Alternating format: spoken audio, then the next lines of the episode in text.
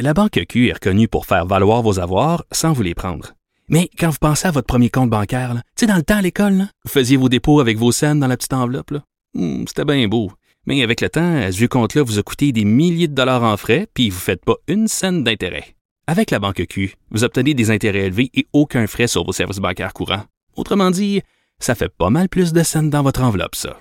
Banque Q. Faites valoir vos avoirs. Visitez banqueq.ca pour en savoir plus. Pendant que votre attention est centrée sur cette voix qui vous parle ici, ou encore là, tout près ici, très loin là-bas, ou même très, très loin. Celle de Desjardins Entreprises est centrée sur plus de 400 000 entreprises partout autour de vous. Depuis plus de 120 ans, nos équipes dédiées accompagnent les entrepreneurs d'ici à chaque étape pour qu'ils puissent rester centrés sur ce qui compte, la croissance de leur entreprise.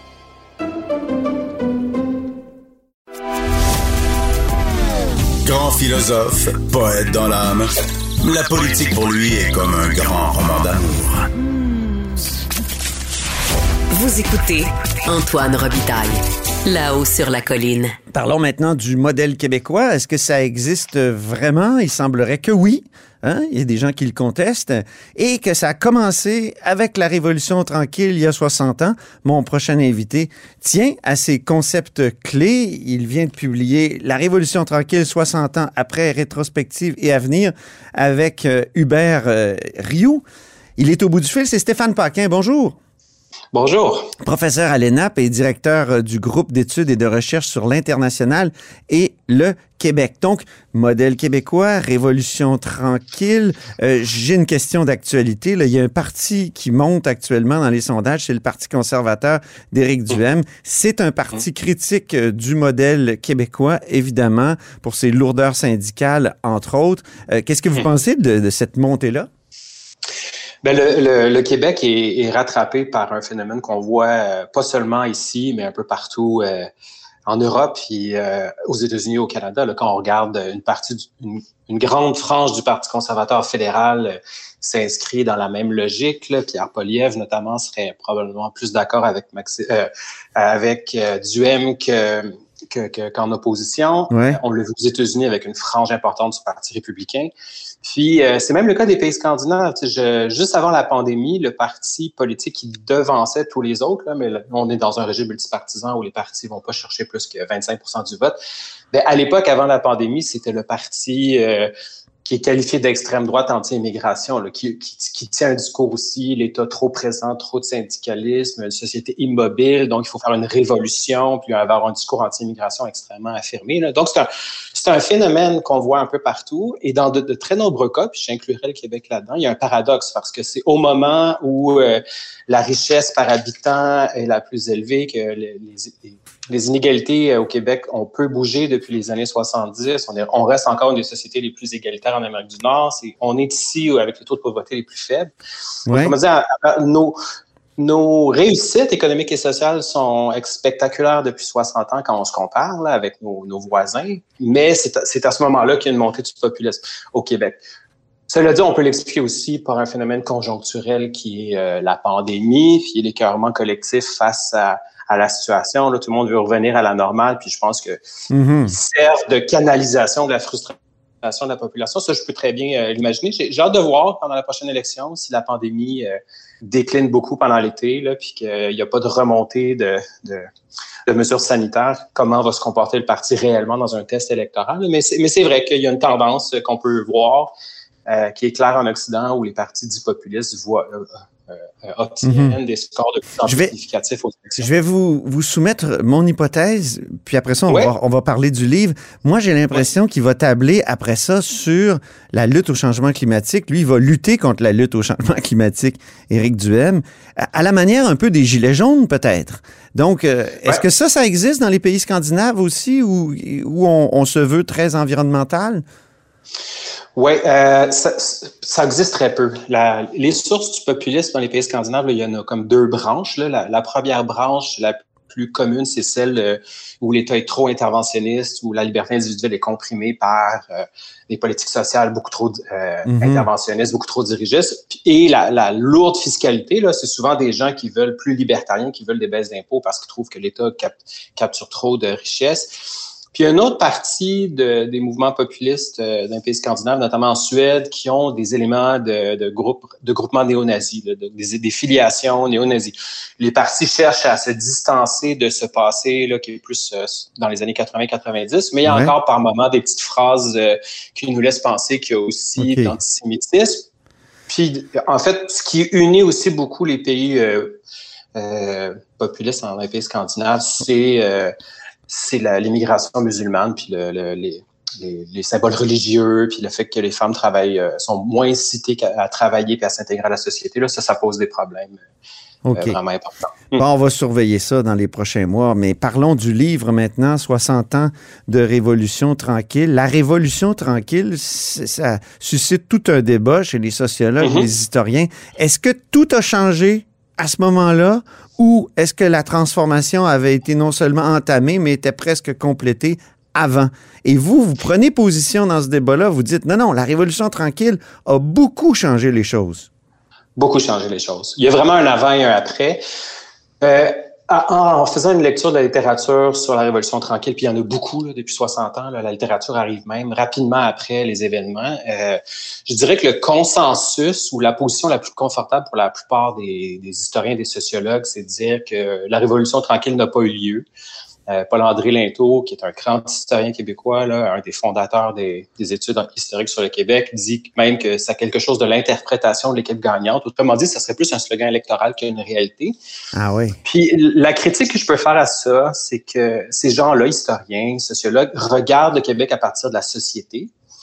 Puis moi, comme je travaille à l'ENAP, je regarde l'évolution à partir de l'État québécois. Mhm. Les, les politiques qui ont été adoptées dans les années 60 ont structuré notre rapport à l'État fondamentalement en matière d'interventionnisme économique. C'est-à-dire qu'avant, l'État était libéral dans le sens non interventionniste, mais là, on, est- devenu, avec les années, le gouvernement canadien, ben, province canadienne la plus interventionniste de toutes, puis on est au-dessus de la moyenne des pays de l'OCDE.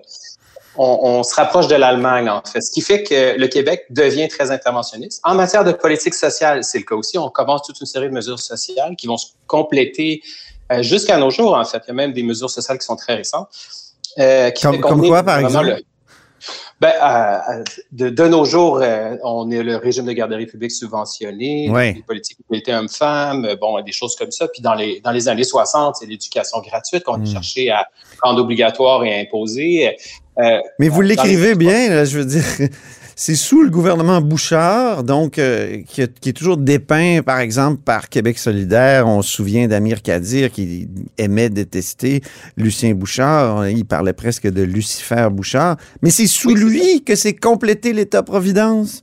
Avec Ah les oui. garderies, avec euh, les congés parentaux qui ont été lancés, qui ont été complétés sous, sous Charret. Et Charret qui parlait de, de- de réingénierie, mais qui a quand même euh, complété l'État-providence. C'est ce que vous nous faites l'assurance comprendre? médicaments aussi qui est, qui est, qui est majeur. L'assurance médicaments, oui, bien sûr. Quand on regarde euh, les, les débats de la dernière élection fédérale, les partis politiques fédéraux, euh, le NPD puis le Parti libéral proposent aux Canadiens ce que le Québec a eu il y a une génération, c'est-à-dire à l'époque du Parti québécois des années 90. Puis ça, ça pose une autre question intéressante, c'est est-ce que le déclin de la partie de, de l'appui populaire au Parti québécois signifie le déclin du modèle québécois? Tu sais, on, on a cherché à regarder ça. Ouais. Fait que le Québec est est plus interventionniste. Il y a une plus forte participation de la société civile aux politiques publiques. Et il y a un secteur, ça c'est une autre caractéristique fondamentale, c'est le secteur financier qui est présent au Québec. En Ontario, ce sont des banques privées qui sont les principaux acteurs du secteur financier. Mhm. Nous, c'est la Caisse de dépôt et placement et le mouvement des jardins. Ce sont deux non privés. C'est une société d'État puis un mouvement coopératif. Donc, ça, Ouais. la- la- la- le modèle québécois, contrairement à ce qu'on dit dans les années 80 ou 90, ne s'est pas aligné sur la norme néolibérale canadienne ou, ou américaine. Au contraire, c'est progressivement séparé de la norme canadienne. Ce qui fait que ceux qui annoncent la fin de la Révolution tranquille au début des années 80, puis qui nous disent qu'on est passé à un État néolibéral, tu sais, dans le fond, on le voit pas.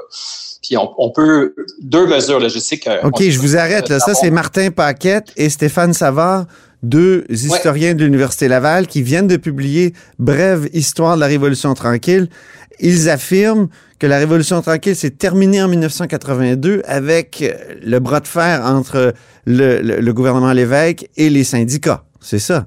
Oui, c'est ça, effectivement. Donc, c'était pendant la, la, grève étudiante, euh, pas le, la grève de, des enseignantes de, de, de 1983. Ouais. Euh, dans différents autres écrits, ils ont dit c'est la récession de 82 qui a mis fin à, à, à la, la, Révolution tranquille. Vous vous inscrivez en faux. Rappeler. Ouais. Ouais, c'est faux. Mais en fait, c'est parce que si c'était vrai qu'il y avait un déclin de l'État ou un retrait de l'État ou un rapetissement de l'État ou une diminution de l'État, on pourrait le mesurer dans les finances publiques du gouvernement du Québec. Puis de 82 à nos jours, la hausse du budget est, est, pas de 2 ou 3 ou 5% elle est de 133% Donc, de penser qu'il s'est passé quelque chose de si structurel en 82 et que ça passe complètement inaperçu dans les budgets du gouvernement du Québec, c'est c'est probablement une erreur. C'est qu'on s'attache plus au symbole mm -hmm. de l'intervention coercitive de l'État que le fait que dans les dans la pratique, là, dans les dans les budgets adoptés, là, euh, il, y a une, il y a une hausse continue des dépenses publiques. C'est vrai que les années 80, 80, début 90 ont été difficiles, les taux d'intérêt étaient élevés, l'inflation était élevée, mais à partir des années 90, les réinvestissements sont marqués, non seulement dans les politiques, dans les politiques sociales, mais juste quand on regarde la, la taille de la fonction publique, là, c'est une, c'est une hausse à presque à 45 degrés des, des, des, gens qui travaillent pour le secteur public parapublic. On est rendu à plus de 500 000 personnes, là, alors qu'on était juste 35 000 en C'est peut-être à cause du discours. Hein? Il y a beaucoup de ouais. Partis puis de politiciens qui se font élire en disant on va réduire la taille de l'État à partir de Bourassa 2, je dirais 1985. Ouais. Euh, il y a le déficit zéro après. Il y a, euh, il y a évidemment Jean Charest, la réingénierie. Il y a, il y a, ouais. il y a Couillard. Mais malgré tout, l'État euh, continue de, de, croître. De croître. Il n'y a pas... Euh, le Godbout, la chaire de fiscalité en finances publiques, a fait des, des recherches là-dessus. Il n'y a pas beaucoup de moments dans l'histoire du Québec où les, les dépenses publiques reculent oui. pour de vrai. C'est le. Il y a sous Bouchard seulement, hein? C'est ça qu'il dit, le Godbout. Sous Bouchard seulement pendant deux ans. Puis la troisième année, il y a des réinvestissements qui nous amènent presque au niveau où on avait commencé à couper. Donc, les, les coupures ont, ont, eu leur effet, mais elles n'ont pas duré longtemps dans le temps. Puis, mm. à partir d'aujourd'hui, la hausse est encore une fois très, très importante. Il faut qu'on parle d'un texte important dans, dans ce livre. C'est le texte de Pierre Fortin, économiste, qui a été conseiller du gouvernement Lévesque, entre autres, qui a ouais. été conseiller d'à peu près tous les gouvernements, je dirais. Et, et Pierre Fortin, euh, dans ce livre-là, dans le fond, il contredit pas explicitement, mais moi, je l'interprète comme ça, François Legault. François Legault dit toujours le Québec doit rattraper l'Ontario. Or, ce qu'il dit, c'est pour le bonheur national brut, c'est à la page 78. En 2011, Gallup a placé le Québec au deuxième rang derrière le Danemark parmi 160 pays échantillonnés. Euh, Incroyable. En 1985, les Québécois se disaient moins heureux que les Ontariens. Or, euh, 25 ans plus tard, ils déclaraient un degré de satisfaction à l'égard de leur vie qui surpassait celui de leurs voisins ontariens. Donc, le bonheur national brut, il est plus, ben, là j'emploie peut-être un, concept à mauvais escient, vous, le direz, mais il semble être plus élevé euh, ici qu'en Ontario actuellement. Oui, absolument. Puis moi, ce, ce texte-là aussi, je le trouve très important. J'espère que euh, tous les, étudiants au cégep à l'université vont pouvoir le lire parce que je trouve qu'il est extrêmement intéressant. Euh, le Québec a rattrapé l'Ontario sur la plupart des indicateurs économiques et sociaux jusqu'au point où on se déclare beaucoup plus heureux. Alors ça, c'est un facteur qui est, qui est, vraiment important. En éducation, euh, au niveau de l'emploi, au niveau des taux de chômage, au niveau du niveau de vie, au niveau du, euh, salaire euh, constant, on, est rendu dans une situation où on a dépassé l'Ontario. Pas, énormément, mais on est quand même dans des taux à 3 ou 4 ou 5% de plus. Alors que c'est bien ancré dans l'imaginaire populaire qu'on est extrêmement en retard sur l'Ontario, puis qu'on a un niveau de vie qui a décroché. Alors que si vous êtes une famille typique moyenne, votre qualité de vie est bien meilleure au Québec que n'importe où en Ontario. Mm. Ce qu'il nous dit, Pierre Fortin, au fond, c'est que la Révolution tranquille, ça a fonctionné. Le plan de, de Jean Lesage, comme il l'écrit 60 ans plus tard, a été largement euh, relevé. Le défi euh, a été largement relevé. Absolument. Juste un, chiffre encore une fois, pour euh, se convaincre, il y a une commission d'enquête canadienne sur le bilinguisme et le biculturalisme qui a publié des chiffres au début des années 60 qui nous disaient que les francophones au Québec faisaient 65% du revenu des, de ceux qui s'identifiaient comme des Britanniques. Eux-mêmes faisaient 150% du revenu euh, moyen au Québec. Euh, de nos jours, euh, il n'y a plus réellement d'écart sur, euh, sur la question de la langue au niveau de, des salaires. Donc, c'est l'écart a été comblé, ce qui est, ce qui est assez spectaculaire. L'autre donnée qui est importante, c'est dans les années 60, les francophones travaillaient. en fait, 47% des entreprises au Québec étaient détenues par des francophones. Mm-hmm. Le reste, c'était surtout des Américains et des Canadiens anglophones. Ce taux-là a augmenté à 67 en, en 2003. C'est pas encore le pourcentage des francophones dans l'économie québécoise, mais malheureusement, c'est une étude qui était publiée, euh, commanditée par l'Office de la langue française. Ils ont cessé de faire cette étude, mais c'était mm-hmm. vraiment, ça, ça, démontre encore une fois qu'il y avait une progression qui est, qui est spectaculaire. Donc, euh, le, le, le, les Québécois nés pour des petits pains, ça appartient largement au passé. Ça ne veut pas dire qu'il n'y a pas énormément de place pour de l'amélioration. On pourrait être dans des secteurs encore plus technologiques puis produire beaucoup plus de richesses. Mais globalement, là, le, le, rêve de Jean Lesage, si on lui présentait aujourd'hui les chiffres euh, disponibles, il serait, euh, mm-hmm. il serait vraiment euh, émerveillé par le, la progression du Québec sur une période de 60 ans. Là. Puis ça rejoint en fait la thèse de Mario Polaise là, sur le miracle. Oui. Quoi, là. Ouais, c'est ça. En terminant, que répondriez-vous à ceux qui, qui, diraient que vous avez des lunettes roses, que vous exagérez, que la pandémie, par exemple, euh, nous a démontré que notre système de santé était exsangue, était, était pas capable de faire face à ce type de, de grands défis, et le système de santé, c'est au cœur là, du, du modèle québécois. Mais ça, je trouve que c'est un argument qui frappe assez fort. C'est que il y a beaucoup d'élus ou de, citoyens qui pensent qu'on n'a pas les moyens de, se doter d'un système de santé à la hauteur de nos besoins et qui votent pour des partis politiques qui font constamment des réformes et euh, des coupures ou des, des ajustements. Alors, moi, je pense que le système de santé n'a pas besoin d'une autre grosse réforme, la, celle de Barrette. Deuxièmement, la pandémie nous a aussi appris qu'il faut se baser sur la science avant de prendre des décisions. Puis la réforme Barrette qui a mis le système à terre, comme on le voit, n'était pas basée sur euh, sur euh, la science. Les travaux de l'OCDE nous disaient que c'était exactement pas le modèle à suivre, là, ce, qui, ce qui a été fait. Donc, ça ça veut pas dire que nos politiciens font que des bons coups. Là. Je veux dire, il y a des réformes qui ont mm-hmm. été ridicules. Je peux en donner un autre. En matière de science, nos, nos jeunes étaient parmi les meilleurs euh, en matière de de compétences dans les tests PISA de l'OCDE en sciences. On est devenu parmi, on est devenu 23e euh, en cause d'une réforme du curriculum. Mais là, il faut apprendre nos erreurs, les corriger rapidement, puis continuer. Et là, c'est, mhm. j'espère juste qu'effectivement, dans les prochaines années, c'est ce qu'on va faire. Donc, autrement dit, tout n'est pas parfait. Je peux être très critique du modèle québécois, mais quand on regarde les indicateurs micro sur le temps long des politiques publiques, on voit que la, constante, c'est une amélioration assez nette des, des performances. Bien, merci beaucoup, Stéphane Paquin, pour cette intéressante conversation. Puis je renvoie à votre livre, La Révolution tranquille, 60 ans après, rétrospective et avenir.